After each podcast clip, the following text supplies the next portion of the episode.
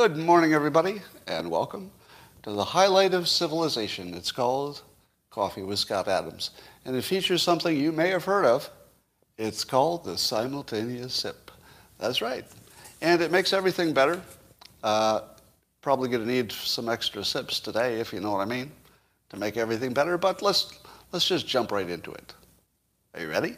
All you need is a cup or mug or glass of tankard, chalice, stein, a canteen, jug, a flask, a vessel of any kind. Fill it with your favorite beverage. I like coffee. And join me now for the unparalleled pleasure, the dopamine hit of the day, the thing that makes everything better. It's called the simultaneous sip. It happens now. Go. Ah, yeah. Well, um, my favorite story of the day, in a, a day with uh, not so much good news happening, is do you remember the Canadian lady who was a protester in the truck convoy and she was trampled by horses? Well, I guess she's okay. And she has a Twitter account called Trampled Lady or, or Candy, uh, parentheses, Trampled Lady. And she tweeted today that after getting trampled by horses by Trudeau, I decided I would be moving to Florida with my family. Now, I wish I had a nickel for every time somebody who had been trampled by Trudeau's horses moves to Florida. I don't know, it's some kind of a trend. You get trampled by Trudeau's horses and you're like, Florida, I'm out of here. So look for more of that because I expect Trudeau's horses will be doing some more trampling. Well, here's the big story that's not Ukraine. We'll get to Ukraine in a minute. But um, Biden's nominating, it looks like. Not looks like. He is nominating. Um, Ketanji, I will have to hear how her name is actually pronounced before I know I'm doing it right. But I think it's Ketanji Brown Jackson, uh, reputed to be a highly qualified human being who in any normal world would probably just glide right onto the Supreme Court. But we live in a contentious system, and so the Republicans will fight it to the death or something. Do you know what they should do? What's the smartest thing for Republicans to do? Well, they should ask all the tough questions that they're supposed to ask, because some of those will become, you know, clips and you know, they can use it for political reasons. So they'll probably do questioning that tries to invite some kind of an embarrassing or compromising answer to make Biden look bad, if nothing else. But once they've done their questions, anything short of unanimous approval is going to look stupid. Am I wrong? Because I, I think everybody believes that there shouldn't be any trouble with the actual candidate. Now, we could be surprised, but assuming there are no surprises, no surprises whatsoever, aren't we going to be in a situation where the Republicans are just going to look like racists if they vote against her? All it does is return the same balance to the court that was there before. Same number of liberals, same number of conservatives. And if she's not the one who gets on the Supreme Court, it's going to be somebody with similar views because you can't keep the Supreme Court unoccupied or a seat open forever. And I don't think we're that close to getting the next president. So this is one of those cases where we can see if the Republicans are working on reflex or strategy. This, this will be like the clearest example I think you'll ever see. If it's reflex, they'll do everything they can to stop the nomination for no good reason. It won't be good for Republicans. It won't be good for the country. It won't be good for Democrats. It won't be good for the candidate. It won't be good for anybody. So will Republicans do something that is unambiguously bad for everybody? I think they will. I think they will.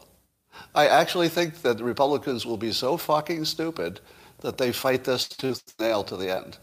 What do you think? I, I think I've lost all faith in everybody. Just everybody.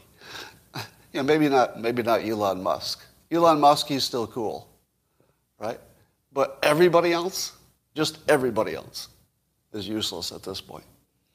So, by the way, do you disagree with my analysis of this? That fighting it tooth and nail would be the dumbest fucking thing anybody ever did. Am I wrong? I, I'm, I'm not seeing agreement or disagreement. Okay, I see some agreements. Th- This is about the simplest political question of all time. Now, of course, I'm making a big assumption here that she's gone through some vetting before and that there are no surprises. I, I think that's reasonably fair. But if there are no surprises, the Republican strategy is crystal clear. Because what do they want for their next nominee? They want their next nominee to go through because they know they're going to be in power in a few years. Do you think they want to not, not get their nominees through? No, they want that. So I think that the smart thing is to give balance back to the court, same balance they had. They still have the majority.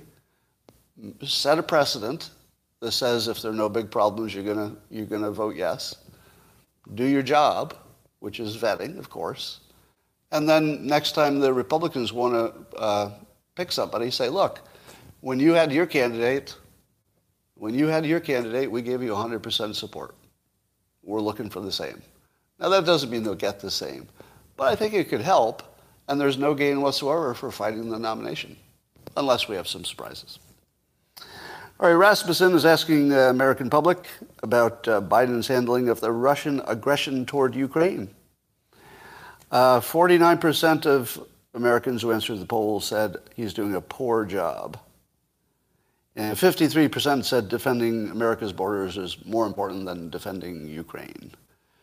So normally when war breaks out, it's good for the leader. You know, even if it's an unpopular war, at least the first week or so, the leader usually gets some support. But it's not exactly our war, is it? It looks like a war that we, uh, if I'm being honest, I think the United States caused this war. Does anybody else think that? I, I think the U.S. caused this war. I'm seeing some yeses. Now, you know, one argument against what, it, what I just said is that it requires everything to be true in order to get where you are now. So the U.S.'s actions are just, you know, part of the variables. Everybody else would have to do exactly what they were doing to get where we are. So it's not like you could change one variable and know what would happen. You don't. Anything could happen if you change one variable. Could go the same direction, could go a different one.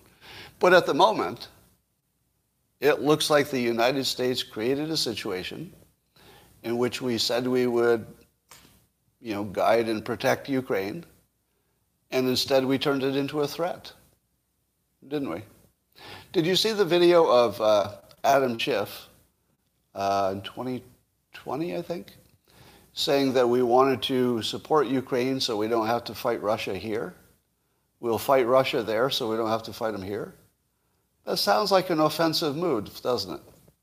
That sounds like an offensive mood. So we've got a member of Congress who said in public that we have offensive intentions about Russia and that we would fight, fight them in Ukraine. We actually said we're fighting Russia. like one of our politicians said that in public. Oh yeah, we're fighting Russia over there, so we don't have to fight them here. How's that sound in Russia? Sounds like an offensive move. Do you think that putting a NATO cap on Ukraine is a defensive move or an offensive move in the comments? Is that a defensive or offensive move to bring Ukraine into? I see it as offensive. I see it as offensive. Now, I'm not on Russia's side. Do you believe that, first of all? I'm not sure if anybody believes anything at this point. But do you believe I'm not on Russia's side? I hope you do. But even though, to me, it looks like America caused this problem. I also think that Trump wouldn't have caused it. I don't think he would have.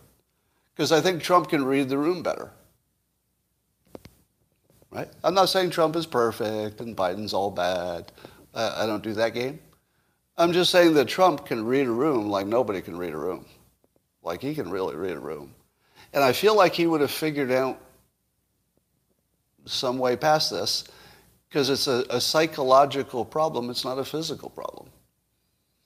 It's a physical problem if the psychological part, you know, spills over into it, which it usually does. But if you solve it psychologically, you don't get the physical part. And I don't think Biden has those, those capabilities. I think Trump did.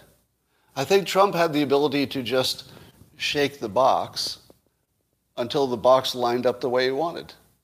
So it's not like he would just do like a strategy that's different. I'm not saying that. I'm saying that whatever Trump did wouldn't look anything like this. it would just be different. he would say different things, he would push different buttons. What would we get? I don't know. I think he'd shake the box and see what happened. And if we liked it, we'd keep it. And if, and if he didn't like it, he'd shake it again. I think he'd just keep shaking it until he got a situation he liked. And that's just not a capability that Biden has. Biden has the, we're the adults in the room, so the way we've always treated things is the way we'll continue treating them. Be nice and predictable so they know exactly what you're going to do. Trump would have been unpredictable as hell. Unpredictable as hell you wouldn't even know what side he was on after a while.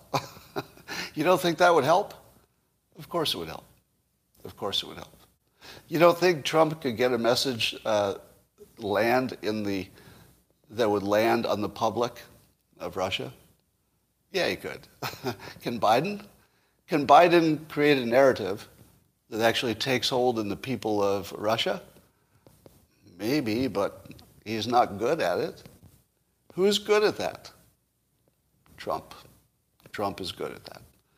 Yeah, he wouldn't have to get all of Russia to believe him, but if he got 25% of them, that's a pretty big problem for Putin. All right. now, of course, it's always unfair to say, you know, the other person would have done it better. It's sort of the grass is always greener sort of thing. So you should be aware that there's a bit of an illusion that follows all of this. We don't know that Trump would have done a better job. We don't know that. It's just that his personality appears more fit for the task. That's all, that's all you can say for sure. All right, here's the thing that is making me wonder how much our own fake news is faking us on this story. Let me do a fact check with you. fact check for those who've been watching the news. Is Ukraine infiltrated or does it have too many neo Nazis in the government and military itself? Yes or no? Is that a real charge that the number of neo Nazis, actual neo Nazis, in the Ukrainian military and in the Ukrainian um, government, true or false?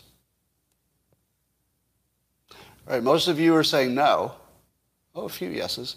Now, those of you who are saying no, where did you get that information? What is the source of your information that the Ukrainian uh, government and military are not um, not filled with, but let's say let, us say does not have a significant amount of neo-Nazis in it.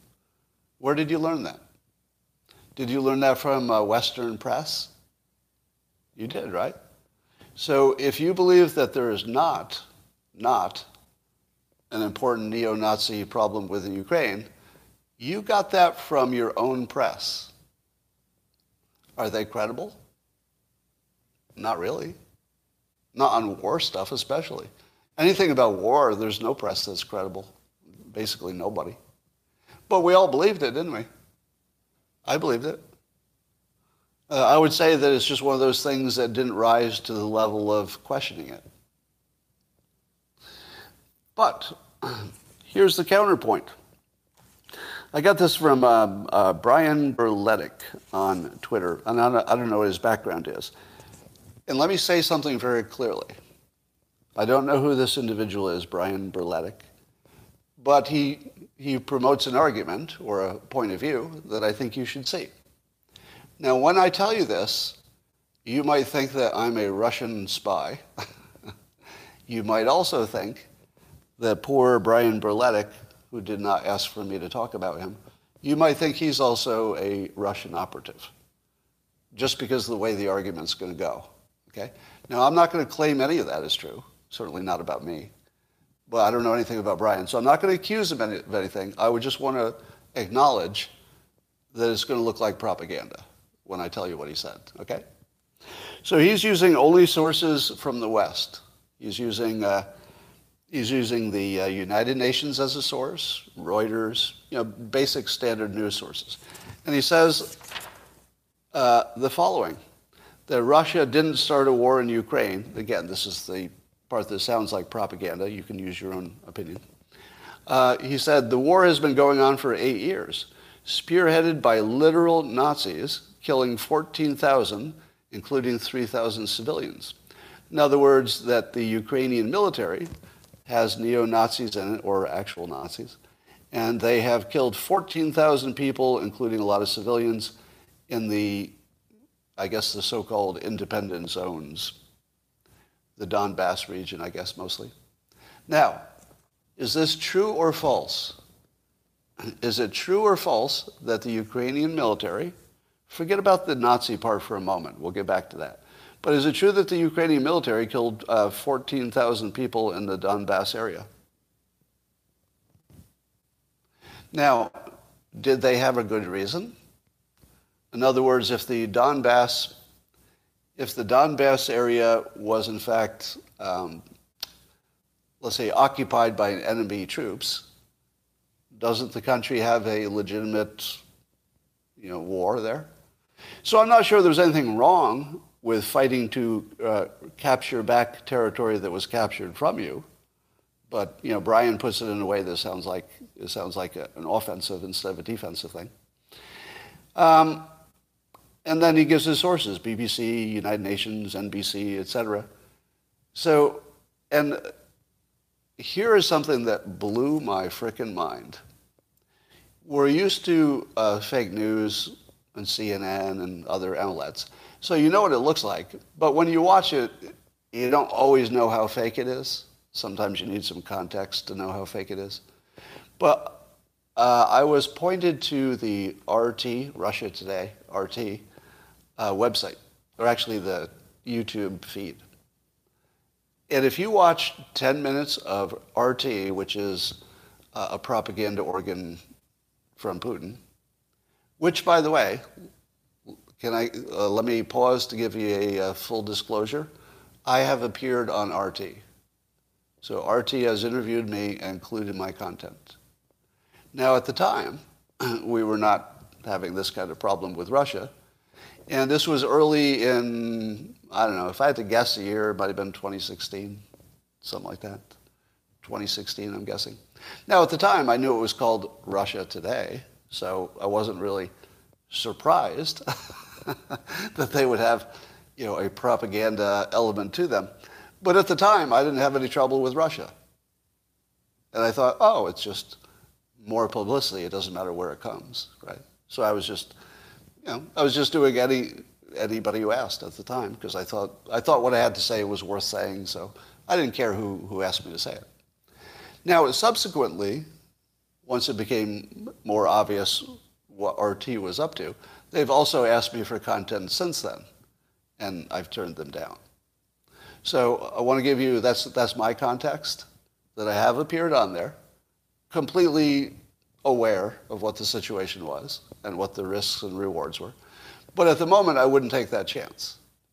So I would never appear on RT again. Everybody okay with that decision? That makes sense, right? Now, I'm not sure I regret having done it the first time because it worked for me, it worked for them, and I got my message out. It didn't matter. But I definitely wouldn't do it now. I mean, I wouldn't give them any attentions whatsoever. By the way, the only place you're going to see RT.com right now is on uh, YouTube because uh, I tried to look at their website last night and it was in trouble. so apparently, Anonymous, the anonymous hacker group that is international and don't know too much about them, have targeted Russia and Russian-related websites, including RT. So a number of websites in Russia are down, and uh, I don't know how long Anonymous is going to keep at them, but that's worth watching. The thing I don't know is, does Anonymous have the good tools? Like, how close to a government hack could Anonymous get? Because I, I, think, I think there's a big difference, right? Between the best amateur hack and the best military hack. There's there's no correlation there, is there? They're they're like worlds of difference apart. So I don't know how much difference they can make. They're, it's probably just denial of service attacks, that sort of thing. I doubt they can take equipment offline. In other words, I doubt Anonymous could crash their grid. But I would imagine, oh, RT is up again? Let's see. This will be interesting. All right, let me, let me test it right here. Uh, RT. You're probably doing this right as I'm doing it. You already are printing the answer in your comments. Um, nope. is, is RT up where you are? Because I'm getting a blank page. Oh, you're on it now, really? Is it just RT.com? It's RT.com, right? So apparently it's, uh, it's offline in certain places. Let me refresh, see if it changes. Yeah, no, the re- refresh didn't work. It's up in Florida. I'll be darned.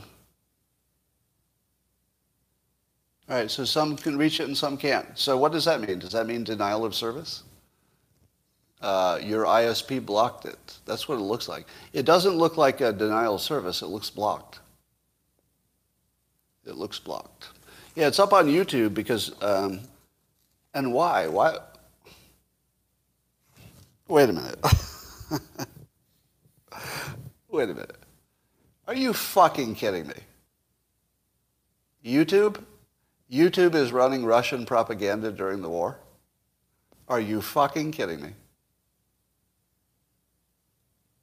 Oh, you think it's only the iPhone that's the problem? Maybe. I mean, I'm on Wi-Fi. How should that make a difference? Wow. Um, I think you'd have to say that YouTube is supporting Russia in the war, wouldn't you? Isn't the number one thing that YouTube does is get rid of content that's inappropriate? What is more inappropriate than war propaganda during a war from, from the other side? YouTube, you've got a lot of explaining. Do you know who got demonetized a few times this week? Or last few weeks? I did. I did. YouTube is censoring me. Are they not doing any censoring of war propaganda from Russia? Like, I hope I'm wrong about that. But hey, YouTube, uh, if, if you censors are watching me right now, and I know that they have to do manual reviews almost every time, but what the hell is going on? I think you need an explanation for the public. I think the public would like to know why my content is often demonetized without any reason that I can see. At the same time that RT is just up and running with their, their feed? Seriously? And that's okay with you. Uh, uh, YouTube's okay with that. Google is okay with that. I, I think we need an explanation don't you? Don't you think somebody needs to ask YouTube what the fuck is going on? What the fuck is going on? Seriously. And that's mind-boggling. Just mind-boggling. Um, well, you think this war in Ukraine is bad, but is way worse than you think. Uh, Joy Behar is concerned about uh, the effects it will have on her uh, vacation to Italy that she's planning this summer. And she's been trying to get there for four years, damn it. And the, the pandemic slowed her down. And, and now, in somber tones, appropriate to the situation, she complains that her vacation to Italy might be postponed. Might be postponed. So if we could have a moment of silence for Joe Behar, Joy Behar's uh, vacation. Moment of silence, please. Okay, that's enough. All right, here's something else that the fake news caused. War in Ukraine. War in Ukraine. Have you wondered why Putin can get away with saying ridiculous bullshit about why he's going into Ukraine? Have you wondered why he can say such ridiculous things that are so obviously untrue, and apparently half of his country believes it? So, like half of the country believes it. Now, why is that? Could it be because there are no sources of legitimate news? Yes, it could be that. because even Russia has access to the internet. You know, there's some things censored, etc., but they can get to CNN.com, can they not? Can somebody do a fact check? If you live in Russia, you can get to CNN.com. Is that true, by the way? It is true, right? So if you can get to Western news sources, why don't those Western news sources reprogram the Russian public into a more accurate view of the world? Well, maybe it's because when they watch CNN, they can tell it's fake news, because it is. Maybe there are no sources of reliable news. So when the Russian public sees RT, they don't see it as any different than anything else because everything's propaganda. That's a pretty bad place to be. Wouldn't it be a better world if there were at least one place you could see both sides and the Russian public could say, you know, I don't believe RT, I also don't believe CNN. Can I just go look somewhere and find out what's true? I, th- I think that the fake news industry in the United States, the fact that it lost all credibility, is a much bigger problem than we imagine. It's not just about who believes bullshit and votes wrong. It's about starting wars. The, the, I would argue that this is a war of disinformation, meaning that the soldiers fighting it don't know why they're fighting it. Maybe Putin knows, but he's not saying it directly. So if you could fix disinformation, you could probably take a big bite out of any future wars because they depend on disinformation. The, the entire thing depends on that. All right. Um, what do you think of temporary sanctions on stuff as a way to stop a war? Doesn't really work, does it? Because everybody thinks, well, it's temporary. I, I can keep Ukraine forever, but the sanctions will be temporary. If, I just told you that, doesn't it look like a good investment for Russia to conquer Ukraine? If the only thing you knew was that the sanctions, whatever they are, are probably temporary, but the ownership of Ukraine is probably closer to permanent, that looks like a good deal. So why do we, why do we create a situation that makes it look like a good deal to conquer your neighbor? maybe we should create a situation where it doesn't look like a good deal anymore. Now, I floated the idea that maybe some of the sanctions should be permanent, like as in forever, as in never fucking change.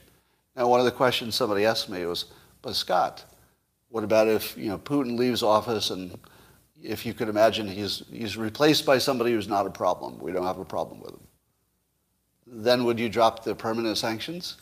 To which I say, no. Do you know what permanent means? permanent means you don't drop them ever. Now, the financial ones, of course, will get dropped eventually. That would make sense.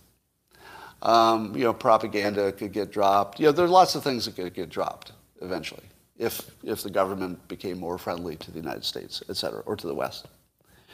But here's one, I think you have to give them one permanent stain. Take Germany as an example. Did Germany bulldoze the concentration camps from World War II? They did not. They did not, and wisely, I think. Instead, they kept the concentration camps because they never want to forget.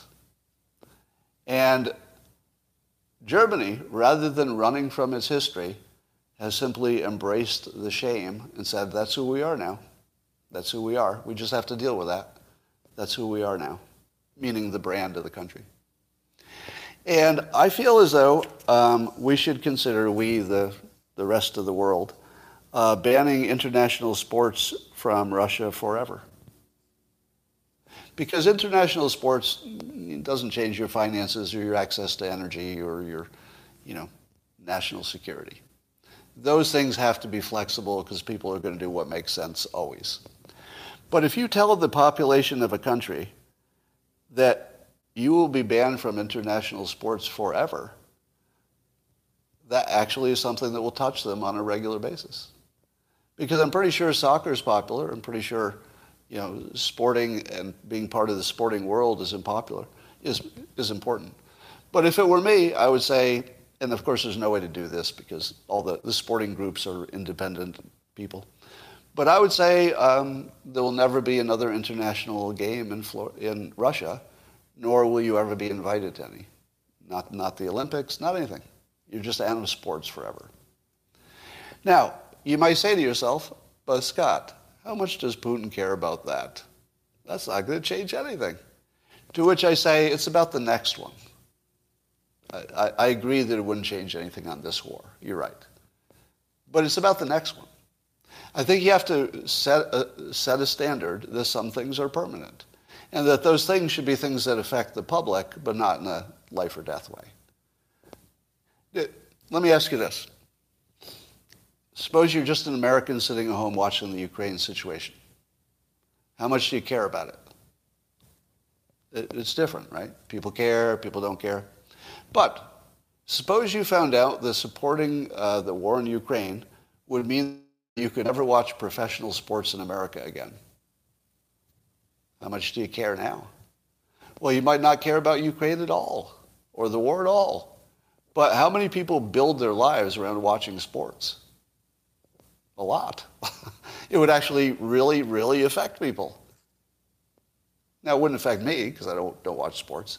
But it would really affect a lot of people who it's their only entertainment and it's free. If you take away their only free entertainment, the thing they care about and look forward to, it's a big deal. It's a big deal. It's just not life or death. So I think you could find some things which are big deals that you could say, you know, this one's just permanent. This, this one's just permanent. There's nothing you can do about it.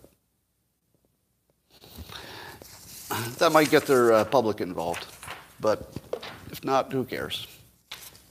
Um, who cares in the sense that it's about the next public. It's not really about this public.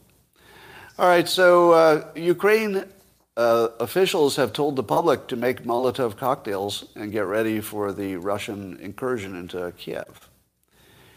So it looks like it's going to be a trap and burn strategy.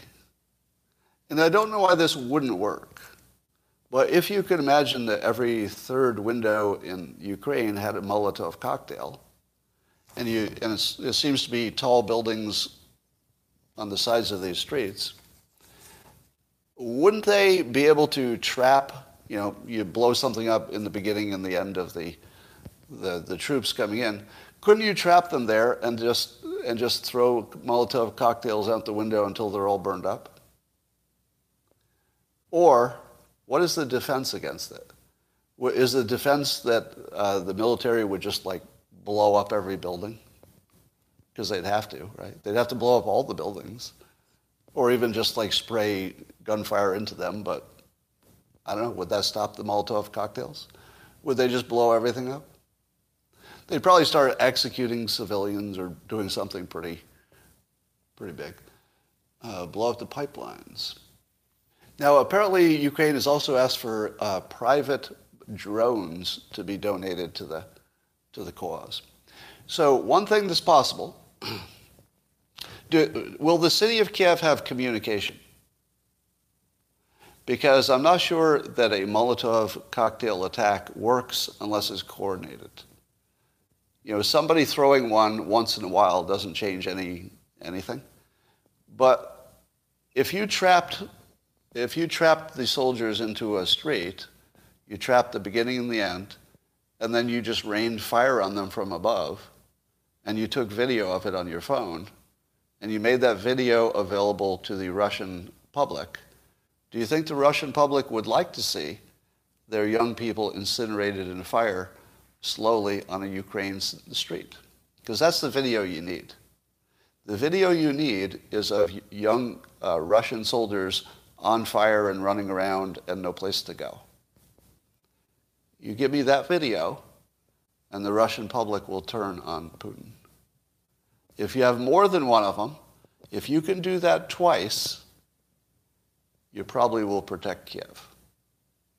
Because I don't know that the, the Russian public could handle watching the slow motion burn of their young people on, on the Kiev street. I don't think they could handle it. And I don't think that even Putin could keep that image out of Russia. But we'll see.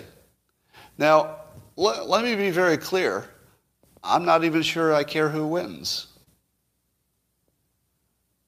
Is that fair? Is it fair to say I don't care who wins? Because so far, Ukraine has been nothing but a pain in the fucking ass to America. Am I right? So far, Ukraine has been nothing but a thorn in our side. If Russia owned it, it would just be sort of the same risk we had with Russia, just more of it, I guess. But not more of it enough in the way that matters. I don't know. Are we worse off if Putin owns Ukraine? I don't know. I have no idea. But I do think it's interesting that Putin and Biden both shut down each other's banks. You know what I mean? Biden shut down business with you know, a number of the top Russian banks, uh, and Putin is closing Ukraine so that the Bidens can't use it as their personal bank anymore. They both ended banking for each other. How much do you care about that? I don't. I'm happy that Putin can't bank as well, and I'm happy that the Bidens don't have that bank anymore. So, I don't know. Does the United States come out behind? Check the stock market. Let's see. How's the stock market doing? And I'll tell you if the United States is going to come out behind. It's up. It's up. So Russians are in Kiev, and the American stock market is up. Now, it was down a lot, so this, this might be just a fluctuation. So you can't say anything from this uh, one day change, um, but uh, is Ethereum up or down today? Crypto is up. Um, I saw something about Ethereum as a trending story. How much is Ethereum up? A lot? We'll find out. Anyway, this Molotov cocktail situation uh, is going to, if they need to produce video, it's all about the video. So if you hear Molotov cocktails, that doesn't mean anything. Molotov cocktails plus trapping them plus getting phone video, that's the way to make a difference. ETH isn't mooning, uh, if that's what you mean. It's at 2,800. So it's just up a little bit. Ethereum. All right. Um, so apparently RT is showing a Tucker Carlson show pretty much, pretty much every day. Um, so that's interesting. I, I, the one thing I think you can be happy about in the United States is that you can have somebody in this country who's you know that much against war as Tucker is, and Tucker's been pretty consistently against war. So um, somebody's worried about being getting canceled for being a Russian puppet. I don't think that's a risk. I think you could actually be a Russian puppet and you wouldn't get canceled but I'm not. All right. Uh, one of the things that Tucker mentions, and there isn't enough talk about it, and I think it's because it's complicated, is that the real risk is to the American dollar as the uh, currency of choice. Because if anything that comes out of this causes China and Russia to say, you know, let's use the Chinese yuan as the you know, the main currency for buying oil and stuff. And then the Middle East starts accepting the yuan instead of the dollar. Then the value of the US dollar tanks and our debt uh, crushes us and we become a uh, third-rate country. And it looks like we're heading in that direction. So I'm not smart enough to know how big of a risk this is. Because this is a little above my uh, pay grade. And I've got a degree in economics and still unless you're unless you're neck deep in this stuff, you don't really know what's going on. All right. So I guess that's the scariest part of this thing, at least for the United States. Um, why did Russia capture Chernobyl early on in this move? So they captured the, I, assume it's a completely decommissioned site. There's nothing happening there now, right? Chernobyl. But uh, one of the things that was reported is the radioactivity is higher in that area. And that might be because the military operations are kicking up some radioactive dust. Are there Russian soldiers who are in the middle of that extra radiation dust, are they all going to die? Or has Mark Schneider been right all along that we always uh, overestimate the danger of nuclear and it's fine? Maybe you can just, you know, obviously the Russian army thinks they're safe. Why does the Russian army think they're, it's safe to be there, of all places? I mean, I don't even know what, I can't even imagine what military benefit they get from it, but must be some. They, or they become Russian mutant soldiers and they have spider powers and they're even harder to beat. Mm. Um, so, and I also wondered if uh, maybe Russia was capturing Chernobyl to make sure it didn't become a source of dirty bombs. Is that even a thing? Is, is there anything left at Chernobyl that somebody could have, I don't know, harvested to turn into a dirty bomb? I'm seeing a lot of people say yes. But I don't think I know enough to confirm that that's true. I'm seeing some no's, seeing some yeses. It sounds like the, the technical, without knowing anything, I would imagine that the technical complexity of that would make it impractical. Like, I don't think you want to let any of that out. you know, in order to get to it, you're probably going to let some of it out. And I don't know that anybody would take that risk. Maybe as a psyop, nuclear waste from the leak could be dispersed if it's bombed. Mm. Dirty bombs are a great terror weapon, but not great to use them at home. Well, that's a good point. You don't want to use that kind of a terror weapon at home. But does the Ukrainian military uh, shell the Chernobyl to kill the military there? What if they did? Is that even a thing? Or is Chernobyl hardened against attack? Like if you hit it directly with, a, with some shells or some missiles, would it leak its would it leak its uh, contents? The soldiers can wear protective suits. There are not enough protective suits. I don't think they brought enough protective suits for that. It gets boomers to care about war. Boomers always care about war. You can't stay in the Chernobyl area for more than six hours. I don't know. We'll find out because I think they will. Watch the miniseries about it. Okay. Um, all right, what do you think of uh, the usefulness of temporary sanctions? You would agree that any temporary sanction looks like it won't work, right? Because if the other side says, I'll keep Ukraine forever, but your sanctions are temporary, okay, that's a good deal. But what if any of the sanctions were permanent?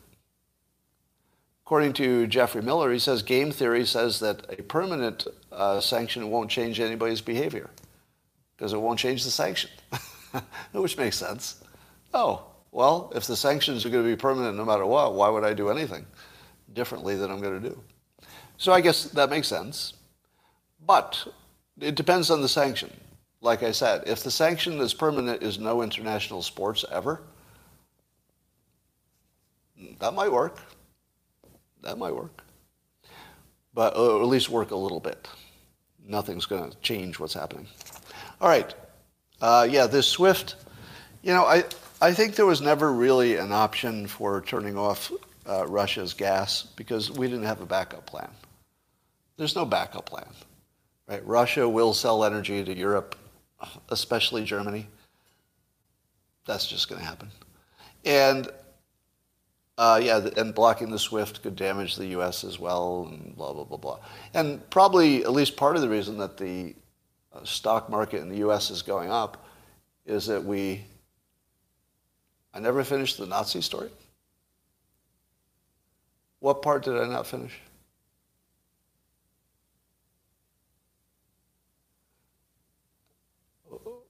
What did I not finish? I guess you don't know. Well, okay, the, let's see if I can finish it. The point is that uh, Russia says it's Nazis. Maybe it is, maybe it isn't. But since we don't trust the news, and we don't trust Russian propaganda, I don't know. How do you factor that in? Let me give you my bottom line. Because I have literally been called a neo-Nazi for six years, or I guess I've been called a neo-Nazi sympathizer for six years because I said anything good about Trump once. That's all it takes. What do I think when I see somebody else called a neo-Nazi sympathizer? Right?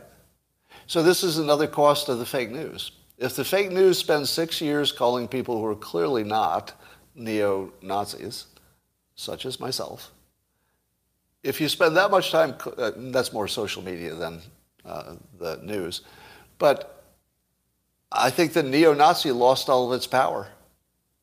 Uh, I, I, think that in the United States, if you look at some other countries saying that there's some neo-Nazis in the government, that you just yawn. Not because you're not worried about neo-Nazis, but because you don't believe it. Do you believe it? Now, I know there's plenty of reporting about actual Nazi sympathizers in Ukraine, but do you believe it? And, and what percentage? Have you ever heard a percentage? Because do you think there is there any reporting that says the number of neo-Nazis in the Ukrainian military, list, for, for example, is greater than the number of neo-Nazis in the U.S. military? You don't know that, do you? You don't know that. I'm hoping we have fewer neo-Nazis in our military, but if it's 1%, right? If it's 1% in the Ukraine military, and maybe it is, and it's 1% in our military, why are we even talking about it? Like, that's not the key issue. It's an issue. All right, don't ignore it. But it has nothing to do with why we have a war or anything. So, my take on the neo-Nazi thing is that it's effective because it gives Putin some excuse to do what he's doing. I think some of his public will believe it, and that'll be enough to cause confusion. Um, but I don't think it's the real reason. And I think the only reason he can get away with it is that we're so we're so accustomed to being calling each other neo-Nazis in the United States, it just lost its meaning. I just don't think it means anything in the United States anymore. Not compared to what it used to. Wake up, they are desperate. Doesn't the military have 1% of everything? Yup. yep. Okay, Oliver Stone has a documentary on the 2014 coup in Ukraine. It's called Ukraine on Fire. It explains the radical right militias like Azov Battalion that carried out the coup. So it was, well, the radical right was um, instrumental in the coup, but they weren't the only ones in the coup, right? Did, did the Donbass get controlled by neo-Nazis? Actually, I don't know. Well, let me ask you that. So before Russia came in, was the Donbass controlled by neo-Nazis? No, the opposite, right? Uh, yeah, define neo-Nazis. Uh, Ukraine is doing memes about Russia. Nazis were attacking the Donbass. All right. Well, you know, this whole Nazi thing works so well for Putin because he can just say, I'm getting rid of Nazis, and 50% of the public will just say, that's fine. I don't need the details. Getting rid of Nazis, that's fine. So it's looking like uh, Putin will be successful in taking Ukraine. Uh, I think he's, his public opinion will take a hit, of course, uh, but he'll stay in office. Looks like it. All right. Um, good day for a booster sip? I think you're right. Shall we end uh, today's program with the additional sip? Yes, I think we should. Uh, Oliver Stone's facts aren't meant to be trusted, somebody says. I, I would echo that thought. A person making documentary is not a credible source. This has nothing to do with Oliver Stone in general, person makes documentary, not to be trusted. Don't trust it. And now, the closing simultaneous sip, in which afterwards I will uh, stay with the locals people for a minute and excuse you on YouTube. But it's time for the closing simultaneous sip. Go. Of course my mug is heated. If you don't have a mug heater next to your computer, well, you're not even trying to work hard. You're not even trying. Um, a documentary on the war that apparently just started two days ago. Well, that's not what it is. Um, just got back from shoveling. Oh my God. Oh, the Ember mug? Yeah, I have one, have one of those too. Mug heaters exist. Oh, they do. All right, and that's it for now, and I will talk to you tomorrow, YouTubers.